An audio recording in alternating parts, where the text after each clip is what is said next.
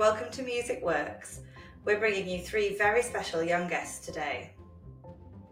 In 2020, in the heart of the pandemic restrictions, Virtual Concert Halls launched an innovative new global online music competition, Sound Espressivo, which allowed musicians from around the world to compete online.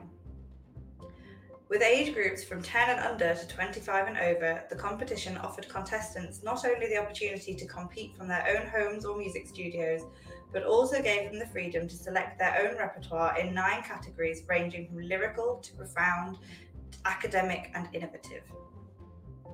Polyphony Arts was delighted to be associated with Sound Espressivo, and we offered a number of prizes for the winners, one of which was a dedicated episode on Music Works. And so today we are pleased to welcome three amazing young musicians who share their thoughts on the challenges of developing as musicians in lockdown, their experience of Sound Espressivo and the world of music competitions, how teachers form such an important part of their musical journeys, and why playing contemporary music can be a revelation. So join us as we welcome Sound Espressivo laureate 10-year-old Canadian pianist Ryan Huang with his performances of Liszt and Rachmaninoff, as well as his fresh and engaging views on what music means in his life. He is joined by laureate 23-year-old American pianist Daniel Hughes, who brought an extraordinary presence and focus to Bach and Chopin and dazzled the panel of international judges in the ambassador category. But first, we speak to first prize winner, American violinist, 16-year-old Abigail Hulbert, who blew the judges away with her rendition of Lutoslawski's Anguish Subito, which she dedicated as a cry for 2020. And now, here's a message from our sponsor. Music Works is generously supported by Allianz Musical Insurance, the UK's #1 musical instrument insurer with cover for all types of instruments and musical equipment, protecting you against accidental damage, loss, theft, and more. Every Allianz Music policy also includes free legal assistance and support, so you can protect yourself both as a musician and in your personal life. Find out more at allianzmusic.co.uk. Allianz, serving the music community since 1960, proud to be the insurer of choice for over 70,000 musicians. And so now we'll go over to the Music Works studio to meet Abigail Hulbert, who is waiting to speak to us from our home in Maryland on the east coast of the USA. Welcome, Abigail and Margaret. Thank you so much for joining us. Yes, it's great to see you again, Abigail, after your success in the competition. Welcome to Music Works. And thank you for having me. No, it's a real pleasure. So, let's talk about the competition and talk about you. So this was part of this episode has 3 competition winners in it, and we're just talking about essentially where you're at the moment with your studies and your career, and you know what the competition meant for you. I think one of the first things I wanted to ask you, because I remember your performance very distinctly, mm-hmm. And that was your choice of the work that you chose to play, which I thought there were a lot of the contestants chose what you'd think of as the more traditional classical repertoire. There was a lot of Chopin. You may have remembered a pianist played a lot of Chopin. But you, a violinist, chose a much more contemporary piece, and also you explained your thinking behind it. And I'd like you to share that again, because I know that was one of the things that really impressed the judges. It certainly impressed me. So maybe you'd like to start just by talking a bit about that choice of piece and why it was that you made that choice to play for the competition. Sure. So I actually had not really played any contemporary music until this point. I was playing a lot of Baroque, classical, romantic pieces, and I needed this piece for a competition that required a modern piece. So as I started practicing it, I just felt so much like I could relate to it. And I, looking back at Lutoslawski's backstory, I realized how much his story resonated with the times. Right now, we have been going through a lot of hard times. Business owners have been really struggling and whatnot. And he had a very hard life, and it kind of comes through in his music. So it just resonated, and I just felt like that was just a cry for our times, and I wanted to share that with you. Yes, I remember you said that, a cry for 2020, and yes. I thought that was very, very powerful. So how did you feel? Did that convert you to doing more contemporary repertoire? Because elsewhere in this podcast, when we're talking to Daniel Hughes, one of the pianists, he actually was, we were talking about what they were working on right now, and he was talking as well about working on a lot of lesser known composers. And that's something that especially interests us, doesn't it, Katie? So I'd be interested to know if having, you know, you played that because you had to, you were sort of required to do it, whether that sort of converted you and you've now more sold on doing contemporary. I think I'm much more open to it now. I realized how much more I can relate to contemporary composers, because a lot of them are actually living, and they're going through the same like world experiences, seeing the same things on the news as I am, and it can come through their pieces. And like, if I really needed help understanding the piece, I could even go as far as to call them. Whereas like, I can't call Mendelssohn up and ask him what he wanted his piece to mean. Yeah, that surprises me, because when I was hearing you play, I thought, now here's a performer who's really comfortable with this type of repertoire. So you're actually saying really it was relatively new for you. So that, yes, that's doubly impressive. Absolutely. It was a very impressive performance and very notable, definitely. Yeah, well, thank you for sharing that with us. I'm glad that that's been a, you know, it's lovely when competitions have a sort of opening up experience as to, you know, bringing you onto other repertoire, or, you know, taking you onto other things. And what drew you to the violin in the first place, Abigail? Well, my parents own a music store, and so from like I was basically born in that store. I have been hearing all types of music like since I was a baby. And my parents started me on piano when I was 2, but the piano doesn't really sound like a voice to me. To me, violin, it's just like an extension of your voice. You can like vibrate like a voice might do, and the phrasing and whatnot feels much closer to me to like a voice. And so that's one of the things that drew me to it. Since I was able to hear so many different instruments, I really was able to be like, this is what I want. That's interesting. Yeah. I always think it's fascinating how people choose their instruments, because it's such an extension of you, isn't it? And it's great that everyone doesn't feel the same way, isn't it? Otherwise everyone would be, you know, a violinist or a oboist or yeah, it is, because sometimes your instruments choose you as well.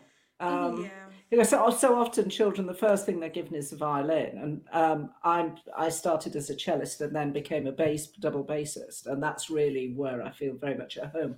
And my daughter, when she started, was adamant she wanted to play the violin, and I'm like, oh no, you know, because it's very difficult. I mean, it's actually a really difficult instrument as well. And she was absolutely adamant. And actually, she's an extremely good violinist. So it just shows what I know. So there you are. That's a lesson to us all. Don't listen to your parents. Play the instrument that speaks to you. Yeah, well, absolutely right. Yeah, absolutely. And what's it been like for you over this last year? I think lockdown is especially tough for young people. I really feel that. How have you managed with your music and sort of lockdown life in general? Well, it actually wasn't that hard on me. I think it might be harder on non-musicians, actually, because musicians are so focused on working to perfect their art, and it takes a lot of hours being indoors and practicing. And actually, I think not having that distraction of social interactions and whatnot really helped me become a better violinist over this year. And if I needed inspiration, I would like go on walks and stuff, go into nature and experience that. Oh, that's lovely. Yeah, I think that's interesting. So it's actually been quite focusing for you. Yeah. Yeah. Oh, that's. Yeah, great. Well, that's good. Yes, no, that is good. I think people have struggled a bit sometimes trying to maintain focus in lockdown. You know, we're all talking about how often you think, oh, we'll have all this time. You know, we'll learn Tuvan throat singing, which we've been planning to do for the last, you know, 20 years. It's not happened. Yeah, it's very high. Well, it's quite high on my list, actually. So, you know, I think it's good that you've managed to have that focus. So what? So where do you think you'll be going? Do you plan to stay with music as a career? Yes, I would love to be a professional musician. Like, in 10 years, I'd like to be a soloist, and I'd love to also teach students. Oh, well, that is admirable. I do. I think teaching is a very noble calling, actually. And I think the relationship between the player and the student, you know, presumably you feel very close to your teachers. I think Katie and I, we've had this conversation before, that your music teachers, those successful relationships are some of the most important that we have. Mm-hmm. Yeah, all of my teachers have felt like family to me. Everyone has felt like aunt, uncle, grandma to me. And so I've always been very close to my teachers. And I actually just started teaching this year. And I love it so much. You get to understand your student, and you get to talk to them on a personal level while also helping them become something better. Oh, that's wonderful to hear. Yeah, I feel the same about teaching. It's so kind of... It's immediate as well. Like, you know, you don't really know what you're going to get when you go in there. So you have to do a lot of thinking on your feet. And I've always really enjoyed that about teaching. Yeah, I do. So I think it's, when I was asked to define what is teaching, I said teaching at its best is an act of loving generosity, because it really is. And the thing I've always loved about teaching is how much you learn from your students. It's a real two-way. And that's always, they never fail to surprise you. And so I think that I really admire the fact you've got that outlook, because it means you're willing actually to learn from students rather than always learning by looking up to. And I think that's very admirable. And I think it will serve you very well. So do you have any thoughts about where you would like to study, or are you not there yet? I would love to study in New York at Juilliard, if possible. Yes, because remember, where are you right now? Because you're obviously on the East Coast. Yes, I live in Maryland, and I study with Elizabeth Fadley in like New Jersey bordering New York. I've been there a few times. I love how Juilliard looks, and following like Suminar Studer and other violinists who go to Juilliard, it just inspires me so much, and I would love to go there. Well, it's definitely to have you. Yeah, it's one of the great schools, and I lived in New York. I lived in Manhattan for 2 years, and it was tremendous fun. So, yeah, I can see why. So, no, that's a great school. Yeah, absolutely, quite right too. That's great to hear. So I wonder if you mentioned, just to come back to your the way the last year has been for you, because it's interesting, I think, to hear that you've been able to do, you know, that you've taken, I guess you didn't say this, but I'm saying like solace and kind of been driven by having the space to do your practice more. Do you have any tips for people who are perhaps struggling with focus, or, you know, that... How, you know, you mentioned going into nature. How can you elaborate on that? Yeah, so I know mental health is a big like barrier for people right now. People feel like they're being closed in and whatnot from being inside too much. So if I start to feel like that, then I just will stop and take a breather and go outside. I get cabin fever a lot, and so I like to spend a lot of time like hiking, going on trails, and nature is like a big inspiration, because a lot of pieces are actually based on nature, so it helps.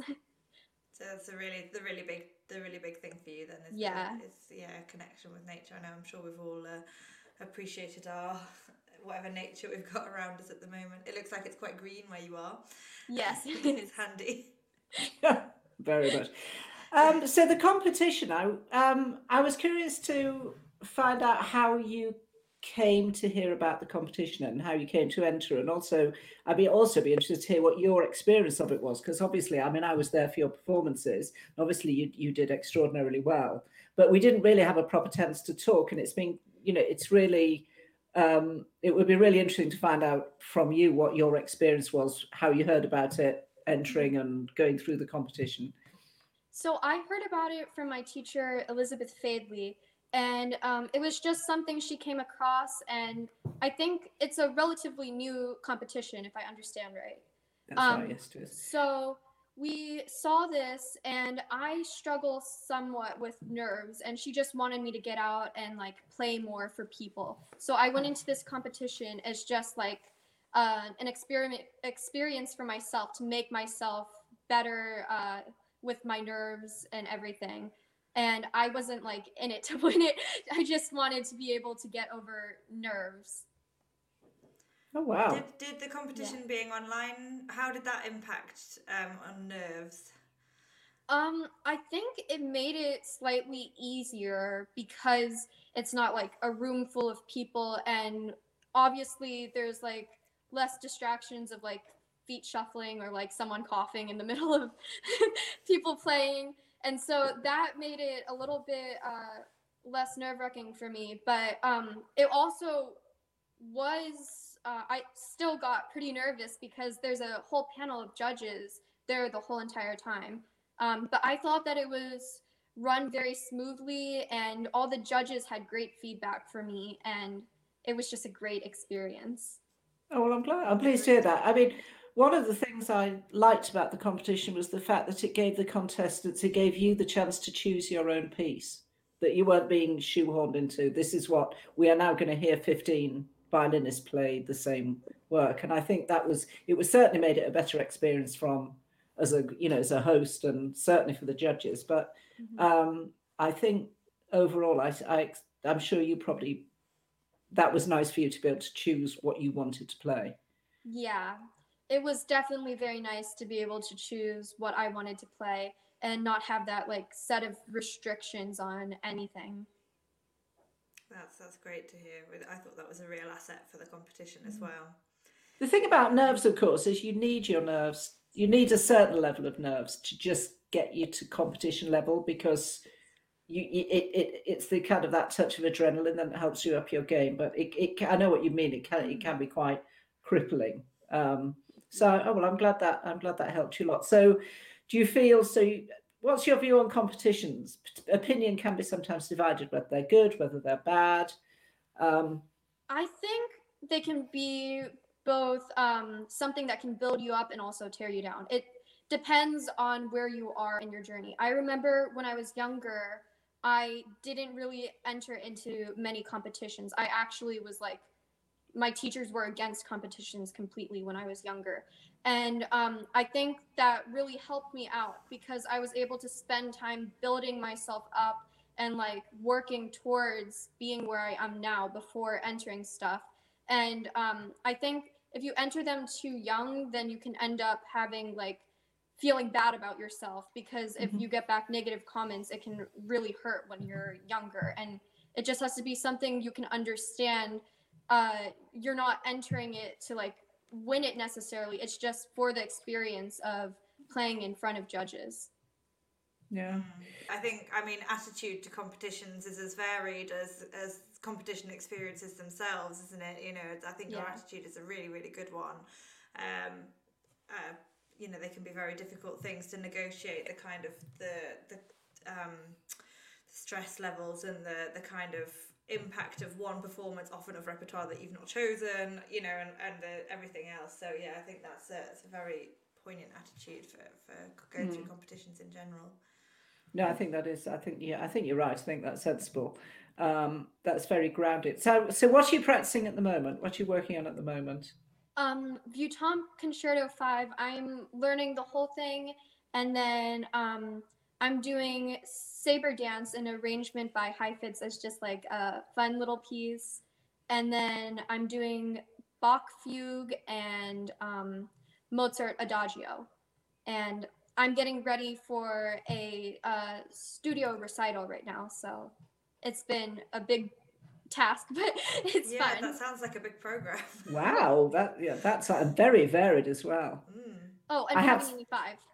Ooh, yeah, I was going to say, where would we be without, Paganini, ouch. Yeah, I have to say, I do love Bach solo violin. I think there's something incredibly pure about that sound. It's it's a lovely, lovely sound. The Bach cello suites. We had a couple of contestants play Bach cello suites, but I also think Bach on solo violin is especially lovely. Where's your studio recital? Is it something that people can listen to? I think it will be posted on my teacher's YouTube channel once everything comes out. Since it's like COVID, we can't really do a live thing, so it's all going to be recorded and then posted. So you can check out Elizabeth Fadley YouTube and see if it comes out there. Great. We'll put it in the show notes as well so people can find it. So lovely. Excellent. Lovely. Shall we do our spontaneous questions now? Yes. We thought just for fun, we did this with Daniel and Ryan as well, and that was quite entertaining. Just kind of this. So just quick questions off the top of your head. Go on, quick one. Major or minor key? Major. Minor's too sad. Oh, because the other two chose minor. Oh, well done. I like that. Nice to know someone chooses major.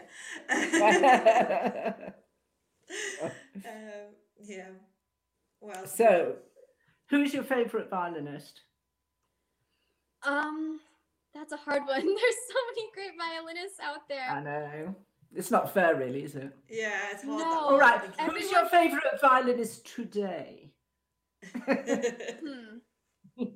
I think today Hilary Hahn, because of her sweet sound, and also she studied with my first teacher, Clara Berkovich.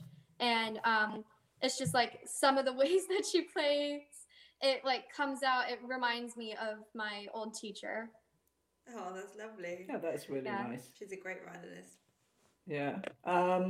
So what's your favorite instrument apart from the violin? The flute. I think that besides the fact that the flute is a woodwind instrument, the violin, the flute have like a similar like what would it be called, the scale or like the tone of it is similar, it's kind sort of similar function almost. Exactly. I'm a double bassist and my other favorite instrument is the bassoon. Go figure. So if you could perform a concerto right now, what would it be? If I learned it, Sibelius. You're allowed to learn it first. Yeah, you're right. We're not going to go right. Nightmares. And Abigail, somebody is now going to bring on a score of the Sibelius Violin Concerto and a violin, and we want you to play it now. No, it's like go. Yes, bonus extra. No pressure. Yes. That's literally the stuff of nightmares. Ooh. That would become modern music. So Sibelius, great choice. I love Sibelius it so much. Choice. It just makes me like cry every time. It's beautiful. Oh yeah, we like that. Good choice. So you're recording your first album. What's the playlist? It doesn't have to fit together. Just probably Bach. Chaconne. I love how the chaconne sounds. It's very intricate. And then Paganini, I think it's 20. It's a very melodic one. No, it's 21. Paganini 21. Mm-hmm. It's this very melodic Paganini, and I love it. And then Sibelius. I love Sibelius, so that would go on it. And then there's this violin piece called, I think it's Tambourine Dance or Tambourine, and it's just so fun. I love how fast and lively it is, so that would go on it too. Wow, so, what a variety. God, yeah. I definitely buy that one. Definitely download that one. Absolutely. Right, go on, last question, because this is, these are our quick. Last one. If you could go back 5 years, what would you tell your younger self? What advice would you give that you would have liked to have heard then? Listen to your mother. Your mother's sitting right there. Right here. My bow hand was terrible, and she tried so hard to fix my bow hand, and I refused to listen to any advice she gave me. And so I had to go through this whole journey of teacher after teacher telling me what to do and what to fix. Yeah, it could have all been fixed. Oh. That's interesting, actually. I have said one of my regrets is not getting better at the piano, and my dad was my piano teacher, and he is a piano teacher, therefore it makes sense. But I sometimes wonder whether, you know, that was a mistake. Maybe it would have been better to have a different piano teacher, so it's a bit less kind of, you know, maybe I'd have listened to someone else more. Yeah. Well, there you are. At least you know, you've come around to it now. I'm sure your mother feels very vindicated. Yeah, no, that's a great answer. I hope one day my son says that about me. Yeah, my daughter's 31. I've given up waiting for her to say that.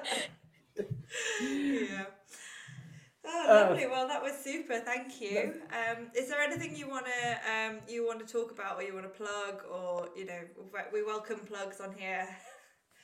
Well, I started an Instagram after being in Virtual Concert Hall. It's called Abigail the Violinist. Right now, I'm doing 100 days of practice, and then I just post like miscellaneous things from my life. Oh right. Well, Graziana, who is. Yeah. Graziana, I think Graziana is our Instagram, Instagram lady. So if she's not already on it, we definitely make sure we get on that, and we'll put that in the show notes as well. Yeah, very absolutely. Good. Yeah, no, I've seen you. I follow your Instagram. It's very good. Very I think I have seen it actually. That's good. Lovely. Right. Well, in that case, we shall round it off and say goodbye. Thank you so much. Yes, thank you. Thank you for your time. It's been an absolute pleasure to see you again. I say the competition you're playing was definitely one of the highlights of the competition for me. And me too. Coming from a bass player to a violinist, that is very high praise. So, no, we wish you all the very, very best. And we shall definitely be watching your progress. Posted. Definitely. Lovely. So, right. Okay, Abigail, so thanks a lot. And it's goodbye from us here. Take care. Bye. Bye. Bye. One of the most impressive things about the Sound Espressivo contestants was not just their technical virtuosity, but the emotional maturity that they brought to their playing and the thoughtful way they all spoke about themselves as musicians and their approach to their future careers. Abigail has clearly demonstrated just why she stood out for the judges and earned her first place. You will love the dynamic between 10-year-old Ryan Huang, who fizzes with energy, and 23-year-old Daniel, who brings the same quiet thoughtfulness to the conversation that he brought to his performances. So without further comment, we go to meet Ryan from Canada and Daniel, who joins us from Utah in the US. Welcome, everybody. Welcome to Music Works. Hello. Hello, Dee. Hello. We have with us Margaret Pinder, Ryan Huang, and Daniel Hughes. And today we're going to be talking about the Sound Espressivo competition that we were all part of back in December 2020. And, well, I was about to tell you a bit about the competition then, but Margaret, why don't you tell us a bit about the competition, as you were one of its hosts? I was actually, I co-hosted it with Anna Uspenskaya of Virtual Concert Halls, which set up this amazing online global competition because, of course, people weren't able to play together anymore. So trying to hold an in-person competition just wasn't possible. And, of course, if you hold an online competition, it allows a lot more people to become involved. And it ran over 2 weeks through some amazing semi-finals in different categories, and two of the finalists were Ryan and Daniel, who gave absolutely outstanding performances and were very, very well deserved winners in the competition. And so part of the prize is, because Polyphony Arts, which is the business behind Music Works, had given various prizes to competition, and one of which was appearing on an episode of the Music Word podcast. So here we are. And I have to say, I'm very excited to see you both again, Ryan and Daniel, because it was such a pleasure and a privilege to hear you play back then. It was so outstanding. And I have to say, so Margaret was involved throughout as a host, and I watched the semi-finals and finals as knowing that I was going to be giving prizes, and obviously because it was also really fascinating, and I was absolutely blown away by the experience as an audience member that it was possible to have a competition filmed from people's, you know, living rooms or studios, or, you know, within the limits of the pandemic. It was just, you know, really, really immersive and emotional and brilliant musical experience.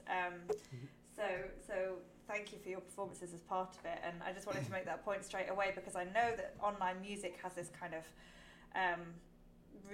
reputation for not being as good as music that's played in the same room, but I actually really felt that competition was a huge example of something that was hugely, hugely rewarding to view and to listen to as an audience member. I want to know how it was for you guys. So yeah, exactly. What led you there? So let's start with Ryan. Tell us a bit about yourself and how, and you know, your work and how you came to be part of the competition. Okay. So I'm Ryan. I currently live in Canada, and how we came across this competition was like kind of amusing. So we were preparing for like a few more, you know, little competitions here and there around Canada, and then some global. And then my teacher came upon Sound Espressivo, and at the time she didn't know what it was. She just decided to try it out, and so she gave me and a few of her other students the chance to perform in Sound Espressivo. And I really liked it, not only because I like the judges, and I know Margaret, that I said about I like, you know, how music is like the music is most important, but of course the awards are the frosting on the cake. But what I really liked about this competition is that we were allowed to pick our own pieces, because that really allowed me to like express my feeling to the judges. You know how some competitions, they give you like a certain set of pieces you have to play. Yeah. I always like the idea to like we get to pick our own pieces. And yeah, I really like the Sound Espressivo. Yeah, it's such a thing to.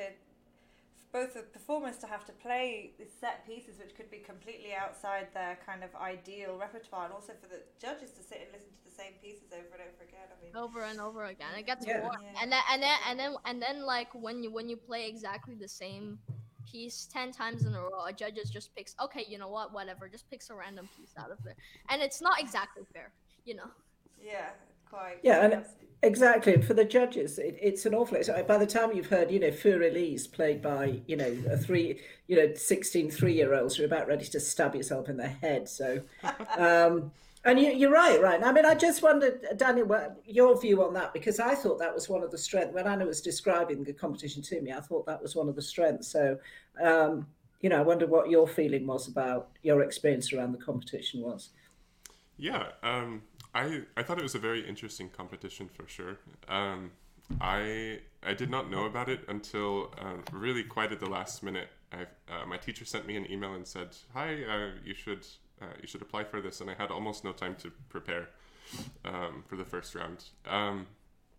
But I thought the structure was very interesting, and it almost threw me off at first because I was expecting like all the rules of a traditional competition, and so. It was very interesting to be able to have that kind of freedom, both in program choices, in the length of the program. But I think that kind of freedom, I think it would be fantastic to see that in more competitions going forward. Is it still very unusual then? Because it certainly seemed so to me. Is that a very unusual layout, apart from being online, all the rules and everything? Very unusual, but very fabulous. Oh, yeah, well, we both do. we need more of that in competitions. Yeah. Have you guys done much competing? Daniel, have you been in other competitions before? I actually have not done too much. I mean, I've done a fair bit over the years, but I've focused my energy elsewhere for the most part in my studies, and I think going forward I'll probably do a bit more competing at the point where I'm at in my career. Yeah. How about you, Ryan? Have you done a lot of competition? I've done like a lot of online concerts, especially with this pandemic that's been going on for a year around, and then I went to a lot of online concerts and a few online competitions, including Sound Espressivo. And yeah, before that, my schedule was much more crowded. I barely had time to like finish my homework. Yeah. Actually, it's interesting because we just recorded an episode with actually one of the Polyphony Arts clients, Rosina Grieco, and we were talking about competitions and the kind of, because competitions, the thing, right, can be a bit complicated. You know, some people think they're a good thing, some people don't. You know, Ryan, you're obviously getting well into the competition circuit. Daniel, you said you're a bit more hesitant about it, you know, in this case, so... But I thought if you're going to do a competition, I thought this was a pretty good way of actually giving the competitors a lot more freedom and ability to actually express themselves rather than being, you know, shoehorned into some kind of category. Mm-hmm. Absolutely. So tell us a bit more about yourself, Daniel. Tell us about where you're at in your career and, you know, what's next for you. Yeah. So I grew up in Portland, Oregon, and I started my college university experience in Portland. I was studying with a university professor there while I was in high school, and so I attended Portland State University to keep studying with her, and then I transferred out to the Manhattan School of Music. And now I stay here in Utah, and I study here with a teacher locally. So it's where I am in my career. It's there's a lot that's been quite muddy with the pandemic and what direction things are headed, I think. But moving toward much more performance, more competition, more publicity. Yeah, absolutely. I believe you're in a practice phase right now. Is that right? Yes, very much so. We were talking about this before. Yeah, absolutely. And Ryan, how about you? What's it like? You know, your level of expertise is outstanding. Are you? Is it something? How does it fit in with school and sort of, you know, being 11? I'm actually this year. I'm 10 years old. Oh, sorry. I thought you said you were 11 before. Okay, being 10 then. 10. And like it's I do a lot of things. I of course, you know, I've been the schools. I've got, if you can see my violin back there, and then I've got my piano in my in the daily mix, and then I also do some hockey, the national Canadian sport, and I do chess. And yeah. Oh, and then I do also some outside of school math and Chinese. Yeah. And then it's hard to get it in the mix sometimes, but you know, indeed. I manage. It is difficult though, isn't it, when you do a profession that, or you know, have such a talent that's so important. Your hands are so important, and yeah, it makes it difficult to do anything else. My teacher, my piano teacher, just doesn't like the fact that I'm playing hockey, because she's just like, don't hurt your hand. Yeah. Damn, sad. Pretty sure everyone is protective like that when they have something as important as piano. Yeah, absolutely. And you have other strings to your bow as well, don't you, Daniel? Do you want to tell us about your other creative outlets? Yes. So photography is probably one of the larger ones. So when I was in New York, I worked quite a bit as a concert photographer, different classical concerts and whatnot. I've done some wedding photography, and quite a bit of landscape is really my passion. So that's been one of my other career creative pursuits, I also have a long background in a lot of other performing arts, so quite a bit of singing. I actually started college as a dual voice and piano major. Quite a bit of choral singing. Of your voice. I know. I was. Yeah. I was messaging Graziana, going, Daniel has a great podcast voice. Yeah. Thank you. Very authoritative. You know, if you say anything, we'll definitely believe you. Yeah. Yeah, so singing, quite a bit of choral singing. I did quite a bit of ballroom dance when I was younger, theater and musical theater. So I think it's really fantastic as an artist to have a multidisciplinary background. And I really wish, I think sometimes I see artists who really confine themselves to their fields.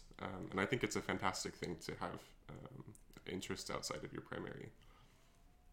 No, I agree. I mean, I think I remember you saying that as well, didn't you, Ryan? You were talking about traveling, and it's just, you do need more to grow as an artist, I think, than just, you need more than just your musicality and luck and your teacher and your wonderful parents. You also need like, how should I say? You need like inspiration from different parts of the world. Like, how this composer might have wrote this song to be like, for example. Yeah, I think also just being rounded as a person. Yeah, I think that's important. So what's next? So Daniel, a little bird told me that you're coming to London, but maybe it sounds like that might be wrong. I think it's too early to tell at this point. Okay. I just don't know. So I would love to study in London. I have some folks out there I would really love to study from. But I may continue my studies here in the States as well. All possibilities open at the moment. Mm-hmm. If anyone listening wants to bring Daniel to London, then you just have to listen to the SAC recording on YouTube. Yeah, we'll be there. I would love to be in London. Yeah, so what are you practicing at the moment, Daniel? Building repertoire. Like what specifically? Yeah. Sure. So I've been really interested in bringing some other like less often performed composers to the forefront, and so that starts with Baroque music. I've been playing a lot of Rameau and Handel right now. And they have so much wonderful keyboard music that's just absolutely underperformed. I also have a fantastic piece by a composer no one's ever heard of, who's a student of Franz Liszt. His name's Julius Reubke, and he's got an absolutely enormous sonata. It's really quite like the Liszt sonata. And then I'm also beginning to explore a lot of other more recent underperformed composers. I think that's really important. We've had a few people again on the podcast, especially Elizabeth Debrito runs a radio show called The Daffodil Perspective, which she tries to make 50-50 representative gender, ethnic minorities, because there's so much amazing music. I've been listening to it and it just doesn't get performed. And people talk about the repertoire, but it comes self-defining because it, it's this small circle of people. And, I have the same with the orchestra I play in, because I'm chair of the society. And there are certain members, the elder ones, who keep talking about the repertoire. And I'm thinking, you're just defining what it is. But Ryan, you've got a big concert. Your prize, you're going to get to play in Moscow, aren't you? That's what I've heard, I believe. That's what I've heard. You don't know. Have you applied your mind to what you might play? And don't say the piano.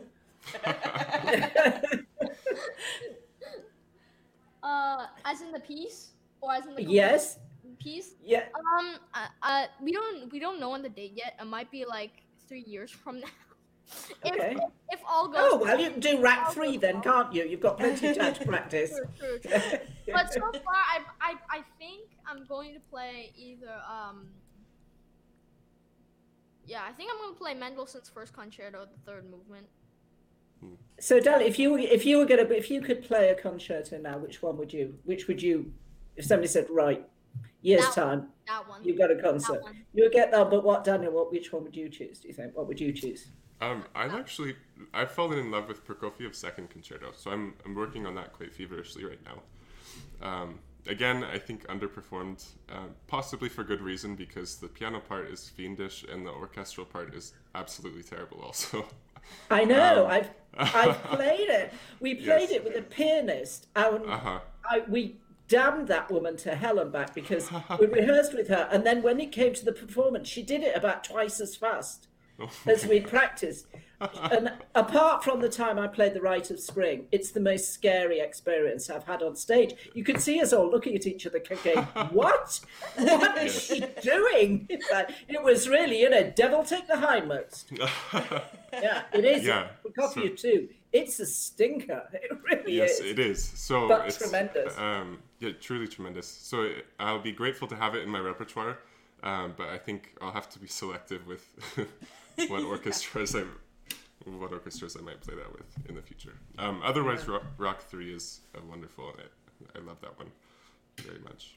Yeah, that's a huge one as well. Yeah. And another one that's a big one for the orchestra. Yes. Another one that's big for the orchestra, but so satisfying. Yes. Yeah. Very much so. That's great. Absolutely. Oh, I'm just kind of thinking about the next time I'm going to get to watch a piano concerto. One day, soon, hopefully. Lovely. Shall we round off with some quick fire questions? Yeah, we had some quick fire questions. Yeah. Go on. Okay, favourite instrument that's not the piano? What? Favourite instrument that's not the piano? Yeah. Violin. Daniel? The cello, absolutely. Margaret? Okay, which pianist? Who's your favorite pianist, living or dead? Wait, it can be a composer too, could it? Yeah. Totally. Yeah. Liszt. I like Liszt or possibly Rachmaninoff. Good choices. Yeah. Daniel? I think there are so many that everyone knows quite well, but my favorite right now is his name is Vikingur Olafsson. He's young and he's absolutely brilliant. He's Bach player, isn't he? Mm-hmm. Bach, Rameau, Debussy. He has two recent albums on Deutsche Grammophon that are just splendid, vibrant and creative and lively and fiery. Oh, it's wonderful. Definitely have to check him out. Yeah. Okay. This is a tough one for a quick fire, but I'm going to go with it. Okay, you're recording your first album. What's the playlist? Quick fire. Go with your heart. We're not giving you a contract, so you can say what you like. I would play all the Liszt Paganini etudes. I think there's 6 of them. I'm not sure. I'll have to look into that. Yeah. Right. Sounds like a great disc. And Daniel? Yeah. With no time to think about it, I think I would love to put some Rameau works on, and the Stravinsky, Firebird, and Petrushka are some of my favorites to play, and the Godowsky Passacaglia. Also another underperformed work. Yeah. Wonderful. Excellent. Great. One more of your choice, Margaret, and then we'll release the prisoners. What? One more of my choice? If I were getting an album to record, it'd be the Vanhal double bass concerto. And I'm about as likely to be asked to play that as I am to be asked to fly. So, yes. Did you hear about the double bass player who was so bad, even the others noticed? Anyway, okay, here's a quick one. Major or minor key? Major or minor key? Minor, always. Always. It is, isn't it? It's always is, but yeah. Gluttons, depression. Yeah. Exactly. Lovely. Oh, it's been really wonderful to chat to you. Yeah. Thank you so much. Thank you so much. I mean, it's amazing. We've got you here too, just fantastic pianists. Close to the start of your journeys. I mean, we're going to be following you with great interest. Absolutely. So keep up the good work. Yes. Mind the hands. Do mind the hands. Don't do too much ice skating. Daniel, be careful. More this year. Yeah, Daniel, be careful on the stairs. I will do. Yeah. Cautionary tale from us. Yeah, absolutely. Yeah, lovely. We have to thank these 3 wonderful young musicians for sharing their energy and enthusiasm with us. The preliminaries for the next Sound Espressivo competition have now opened. If you're interested in entering or want to find out more, you can do so at www.soundespressivocompetition.com. Thank you so much for joining Music Works. I'm Katie Beardsworth, and it's been my pleasure to share this episode with you today. Thank you for listening to this episode of the Music Works podcast. If you've enjoyed this conversation, please subscribe, check out our other great episodes, and even better, leave us a review. You can also sign up to our mailing list at www.polyphonyarts.com/mailing-list for updates and news about what Polyphony Arts is up to for all you classical music folk out there. You can find more information in the show notes as well. Meanwhile, I'm Katie Beardsworth, and I look forward to sharing with you the next great episode of Music Works. Music Works is generously supported by Allianz Musical Insurance, the UK's #1 musical instrument insurer. Allianz Music Insurance, serving the music community since 1960, proud to be the insurer of choice for over 70,000 musicians. Music Works is a Polyphony Arts production. Thank you for listening.